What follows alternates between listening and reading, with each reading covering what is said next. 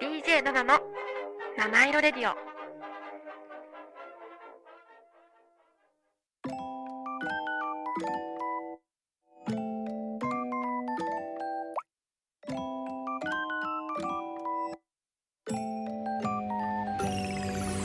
DJ7 の。七色レディオ。皆さんこんにちは。DJ7 です。今日もお聞きいただきありがとうございます。この番組は日々の生活に彩りと癒しを加えさせていただく番組です。こちら原宿の神宮前からお送りしてまいります。さあ皆様今日もいかがお過ごしでしょうか？ちょっと聞いてください。私すごくいいことがあって最近。あのー TikTok にねいつも趣味でなんか旅行とか行くと風景とかの写真とか動画を載せるんですよ。あんまりインスタにもたまに載せるけどあんまりインスタはメインにやってなくて TikTok をメインにやってたんですね。そしたらねなんかあのー編集してポイっていつも通りまあ大体いつも300ぐらい再生してもらっていいねがまあいい時は20ぐらい24とか、まあ、つくかなぐらいだったんですよ。でそんな感じで、まあ、ポイってまたなあの投稿したらもう次の日にグワーってもう「いいね」とコメントとフォローがすごい止まんなくなって今もそれが続いてるんですけどでもう気づいたら今はねもうね86万回ぐらい再生してもらってあれ何2万人かな？忘れちゃったけどなんかもう何万っていう単位でいいねもらっちゃってで何万っていう単位で保存してもらっちゃってっていうもうだからあと20万まあ84から言ってたから、まあ、あと20万弱回再生されたら100万回再生突破するんですよ。すごい嬉しい。なんかもうすごいみんな褒めコメント欄もすごい褒めてくれたりとかなんかセンスあなたには才能がありますとか なんかコメントくれたりとかすごい嬉しくてなんか別にそんな褒めてもらえると思わなかったしさしかもなんかその音楽はもともとねあった人のやつでそのテンプレート動画の編集もどテンプレートがあってっていう感じだったんですけどあのその音楽とその動画の組み合わせとなんか写真が良かったみたいででその音源を押すと TikTok の音源を押すとねそのと音源を使った動画が動画が見れるんですよ一覧で。でそうすると私がトップに今行ってんのその作った人の隣に並んでてで私と同じ動画を同じようなその編集方法で写真を変えて作った方々がもうブワーって並んでてさ下に。もうびっくり。なんか初めてえこれバズったってやつと思って。はあっていう。嬉しい。本当に嬉しい。あともうちょっとで100万回再生いくのでぜひみんな見てください。見てくださいってか勝手に流れてくるのかなわかんないけど。などういう原理でこんな再生ってされちゃったのかわかんないけど。なんかみんなすごい外国人の方もなんかクールだねとかナイスだねとかみんなくれるありがとうございます。ぜひあのあでも私のインスタグラムにもその動画載っかってるんであのフィルムのやつなんですけど「てんてんてんてんてんてん」ってなんかフラッシュみたいに写真が表示されるやつなんですけど。ぜひそっち見てみてください。TikTok がある方は TikTok から。あそれか私のインスタグラムでも Twitter でもあのプロフィールリンクに TikTok アカウント載ってるんでそれから見てみてください。それでは今日もメッセージお待ちしております。ツイッターはハッシュタグ7ラジ。7は漢数字の7ラジはカタカナです。メールアドレスは7 at 神宮前 .fm 小文字で nana at 神宮前 .fm までお待ちしております。それでは7ラジ始まります。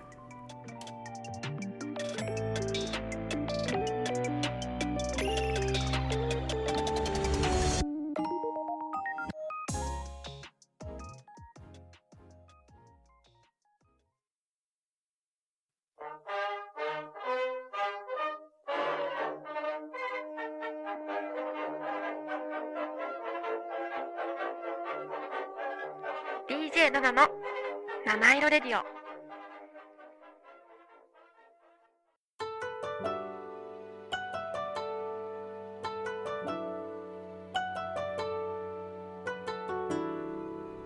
DJ7 のハートウォーミングタイム。私 DJ7 が最近ほっこり心温まったことや温かいメッセージをご紹介させていただきます。いやちょっとほっこりエピソード1個ありまして。あはい from タイランドからありがとうございます。Thank you 嬉しい。TikTok から来てくれたのかな？嬉しいです。ありがとうございます。じゃあね。あ TikTok すごいってみゆさんがありがとうございます。じゃあね。えっとね。あそうそう。早速ほっこりエピソードがちょっともうオープニングからだったんですけどあとね最近また美容院に行きまして髪の毛をね暗いちょっと紫紫っぽいあのちょっと動画だと動画だと伝わらないかもしれないんだけど若干ね紫なんですよ。ブリーチして紫にしたので多分色が落ちたらもうちょっと明るい色になるかもしれません。でもすごいお気に入りなんです。でそれでさそこの美容師さん何人かいるんですよ。担当してくださっている。メインの方とあの他にやってくださってる方。みんながさ「7ラジ聞いたよ」とかさあのインスタライブ見たよとか言ってくれてすごく嬉しかったっていう。ありがとうございます。いつも。じゃあね今日の質問匿名質問箱からです。こんにちはナナさん。こんにちは。暑すぎてお出かけする気も気になれないこの頃です。私もです。このまま行くとお盆のお墓参りもすごく暑そうですよね。って本当に思います。ナナさんはお盆にお墓参りは行きますか？行きます。ナナさんは若いから自分の家ではなくおじいちゃんおばあちゃんのお墓参りかな。ナナさんはお墓のおじいちゃんとかおばあちゃんとかの思い出で今でも鮮明に覚えてることはありますかといただきました。ありがとうございます。えっと私はですねおじいちゃんのみみんな天国へ行ってしまったという感じなんですよ。そう。だからまだおばあちゃんはいる。そう。でも嬉しい。おばあちゃんとねいろんななんか刺繍とか一緒にやったりするから楽しくてお話も楽しいからね。あのおばあちゃんみたいなあの女性になりたいってずっと思ってるからねいつもね観察してます。って感じなんだけど亡くなった方のおじいちゃんはねちょっと癖がある人が買った方なんですけどまあ一人はもう本当にすごい勉強家であの、まあ、私が一緒にいつも刺繍とかして私が尊敬してるおばあちゃんの旦那さんなんだけどは本当に勉強家で本もたくさん読むしお仕事もずっと毎日してたしなんかねそうパソコンとか IT とか強くてさでなんかうん思い出たくさんあるな。一緒に畑やったりとかあとは台風の原理かな。かなんかを聞いた時に 一緒にお風呂に水をためて線を抜いてこう流れていくとこを見てなんでそうなるか一緒に考えたりとかあと一緒にあのそのじいちゃんのあの祖父の実家がね群馬の東吾妻郡っていうところなんですけどそこによく一緒にいとこのあやちゃんと行ったりとかしたいって思い出もある。なんか電車乗って確かグリーン車に乗って埼玉から。で群馬に行って群馬の方行くともうほぼ人がいなくてで連れ替わりぶら下がってちょっと遊んじゃったりしたんですけどちっちゃい頃。しちゃったんですけど。そう。そういうこともやったりとか。ちょっとだけブランってやっちゃったっていう感じなんだけどね。とかあるな。あともうその祖父の実家の近くはもうみんなその親戚なんでなんかその人なんちゃのお家行ったりとか一緒に何作ったんだお蕎麦だったかなあうどんかなおうどんだを作ったんだとかやったりしたかな。もうあとはチェロもやってたからチェロの演奏会聴きに行ったりとかそういう感じ。もなんかいろんなことやってた。だからそれを見て当たり前に過ごしてきたから自分もいろんなことにチャレンジするのがちょっと映った気がする。多分少し。あとはそのそそっちの方の祖父の言葉で思い出に残ってるのがあのナナの人生なんだからナナがしたいように自分で考えて行動しなさいっていう言葉があってだから何て言うんだろう。何かを選ぶ時は私の人生だから私が責任を持って選ぼうっていうのを常に胸にこう込めて込めてってか胸にあっていろいろいろいろ選んでる。いろいろ選んでる。そう。なんかその何て言うの？誰かのためじゃなくて自分のため？そう。にやる。全部。自分のためにやればみんなのためになるらしいからそう。だからそういう感じで。まずは自分のためから。自分を大切にしたり自分の人生も大切にっていうとこから始めて。その言葉を胸に歩んでます。って感じなんだけどもう一人のおじいちゃんはねちょっと面白くてあの家があるのに家にいないんですよずっと。であの一人暮らしなんですけどあのそっちの方のじいちゃんはあの離婚してるからあの一人暮らしなんですよずっと。で途中でなんかまあ彼女みたいのはいたんだけどその彼女も死んじゃ亡くなっちゃってで彼女も亡くなっちゃってもうそっからずっと一人でいてでもともと水道屋さんだったんだけどなんかその後は多分何何してるか分かんなくて。でなんかとにかくいろんなとこを歩いてるんですよね。で基本川越にいるんですよ。川越に生息してたんですよ。川越じゃないのに住んでるとこ。まあ近いですけどね。あの上福岡ってとこに住んでたんですよ。にお家があったんですけどあのなぜか川越に生息してたのずっと。でもうなんか普通はさ私さっき話したあのチェロとかやってるおじいちゃんの方はまあおじいちゃんち行ったらさいるとかまあお仕事になること思ったけどおじいちゃんちとおばあちゃんちってのがあってさそこに行ったらいるって感じじゃない？で会いに行くって感じなんだけどそっちの川越に生息してるじいちゃんの方はなんか家にはいないからさいつ会えるか分かんないのね。でなんとなくさまあ遊びがてら川越へ行くじゃない？友達とか家族でさでなんかじいちゃんいるかなとか言ってへへへって笑ってるといるんだよ。道に。でえ？じいちゃん久しぶりみたいな。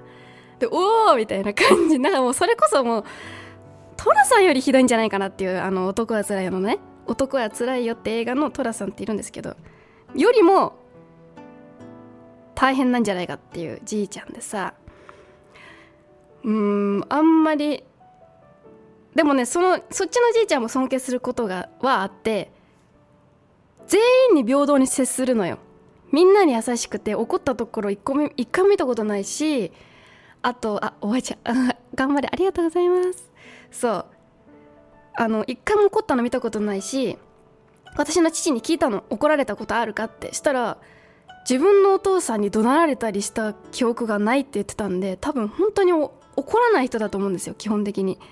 だから怒ってるもうずっと頬私みたいなほっぺであの肉がクニュンって上がる笑い方する人なんですけどそういう丸々のアンパンマンみたいな 細いねガリガリなんだけどほっぺはアンパンマンみたいで。でそれがいつも頬が上がっててでみんなと仲良くしてなんかそのそこの地域のお友達と戯れてるって感じかな日常的に。でなんかだから Google ストリートビューとか見ると大体じいちゃんいるんですよね。どっかには。って感じだったかな。っていうぐらい外いたのかな。うーん。でなんか久しぶりに会うとなんか自分が持ってるなんか最近買ったものとかをねご飯とかなんだけどくれたりとかさしたかな。うん。っていうなんか2人ともすごい不思議な。なんかすごいどっちも私にはすごい誇りどっちも。うん。やっぱりどっちもいたからこそ私今の私がいるかなっていう感じかな。うん。でなんかそのみんなと平等に接する方もさやっぱ見習いたいなっていうのもあるしまあもう一人のおじいちゃんもそうだけどね。うん。まあすごい尊敬してるかな。だからどっちも今年もちゃんとあの行くのでお盆のお墓参りちゃんと行くで行けない時はお家のお仏壇とかに手を合わせてます。って感じです。思い出はたくさんあります。ぜひリスナーさんのあのおじいちゃんおばあちゃんとかの思い出こういうのあったよってあれば教えてください。以上 DJ7 のハートワーミングタイムでした。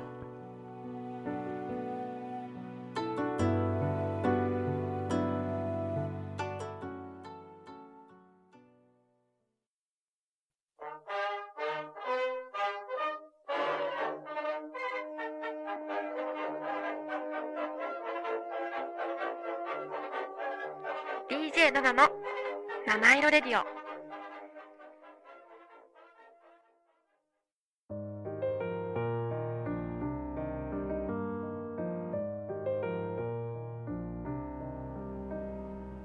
DJ7 の I Realized」このコーナーでは私が最近気づいたこと新しい発見をお伝えしてまいります。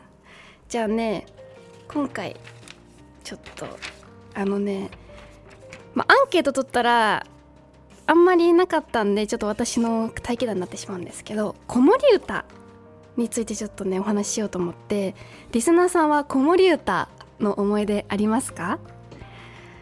あのね私は結構あって覚えてるんですよ。歌ってもらったこととか何の歌を歌ってたかとか覚えてるんですけど意外とみんなに聞いてたらあの覚えてない方が多くてなんか歌ってもらったはずなんだけどその記憶はないみたいな。で結構みんなおっしゃっててだから多分みんなアンケート答えづらかったんだと思うんですけどそう私は覚えててね。でねその子守歌っていうものにはねすごい力があると。っていうのをねあの三輪明さんが前おっしゃってて感動したので皆さんに共有しようと思います。で子守歌ってねあのその親の愛の波動が入ってるからすごい大事なものなんだって。だけどなんかそう最近歌わない人もたまにいるからだから子守歌はちゃんと歌った方がいいですよっていう話だったんですけど。そうそうそう。でねその愛の波動ってどういうことかっていうとねなんか子守歌って小さい赤ちゃんとかの時に歌ってもらうじゃない。ねちっちゃい頃に。だからその子守歌をちゃんと歌ってそのまま成長してで反抗期が来るとするじゃない？その子供に。でクソババとかクソじじいとかもうイライライラみたいな。で怒ってるじゃない？でそこに例えばお母さんが食器を洗いながらなんかなんとなく子守歌を歌うんだって。するとその思春期でこう反抗期な子供はふっと自分が純粋だった頃を思い出してなんかこうハッとなるっていう、まあ、純粋だった頃を思い出させる大切なこう歌ということらしいよ。だからいいんだってなんか子守歌ってちゃんと歌った方がいいんだよっていうそういうことらしいんですけどみんなある？何の歌歌ってもあ何の歌を歌ってもらったか覚えてますか？大体は大体はまあ何人かに聞くと「年々コロリよ」っていう江戸子守歌っていう歌を歌ってる人が多いらしいけどうちは「有利かご」でした「有利かごの歌が」っていう。私はあれを歌ってもらっててそれが大好きであの自分のぬいぐるみとか赤ちゃんの頃さ遊んで大切にしてたぬいぐるみに歌って寝かしつけるっていう遊びをしてました。っていうね。そう。どうですか？リスナーさん子守歌思い出す？何の歌を歌っててもらってましたか？英語バージョンもあるしね。もう世界中にあるんだってやっぱり。でももともと日本の子守歌っていうのはあの親が歌うんじゃなくて幼くして故郷を離れた子守娘が歌ってたものだからまあ、あんまり最初は何て言うんだろうな彼女の辛さ彼女たちやっぱ故郷を離れないといけないから小さいうちに。だからこう自分の辛さとかもあったりして曲調が暗いものが昔は多かったらしいんだけど。うん。って感じらしいよ。でも今ではねやっぱりそれをが母親が歌うことが多いからね。そう。母親の愛の波動が入ってるというところ大事なんですって。是非リスナーさんもなんかさでも子守歌っていいよね。確かに歌われるとさあーってなんかフラッシュバックで戻ってくるもんね。自分が小さかった頃とか自分が小さかった頃何してもらったかなとかさ。ガーってフラッシュバックって感じで戻ってくるからさ。いいよね。ぜひぜひここれを機に何を歌ってもらったかとかさ。ちょっと小さい頃のエピソードとか思い出したらぜひ7ラジへメッセージよろしくお願いいたします。以上 DJ7 の I Realized でした。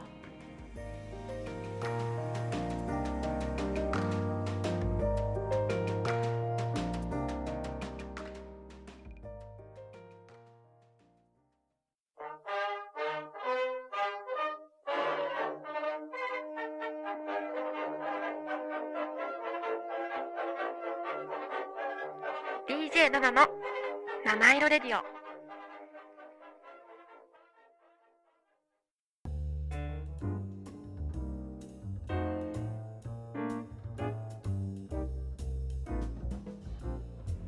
七色レディオ最後のお時間となりました。今日も最後までお聞きいただきありがとうございます。なんかちょいちょい海外の方からもコメントもらって嬉しいです。多分 TikTok から来てくれたんでしょうね。嬉しいな。ありがとうございます。じゃあ今日のおすすめ曲せっかくグローバルに来たんであの最近 TikTok で話題の曲をご紹介させさせていただきます。今日噛んじゃうジョングクフィーチャリングラッラットさんラットの「セブンって曲です。これねすごいリズミカルでちょっと恋愛系の歌になっております。英語なんでね多分聞きやすいと思いますよ。ぜひぜひ聞いてみてください。ここまでは私ナナがお送りいたしました。今日も素敵な一日をお過ごしください。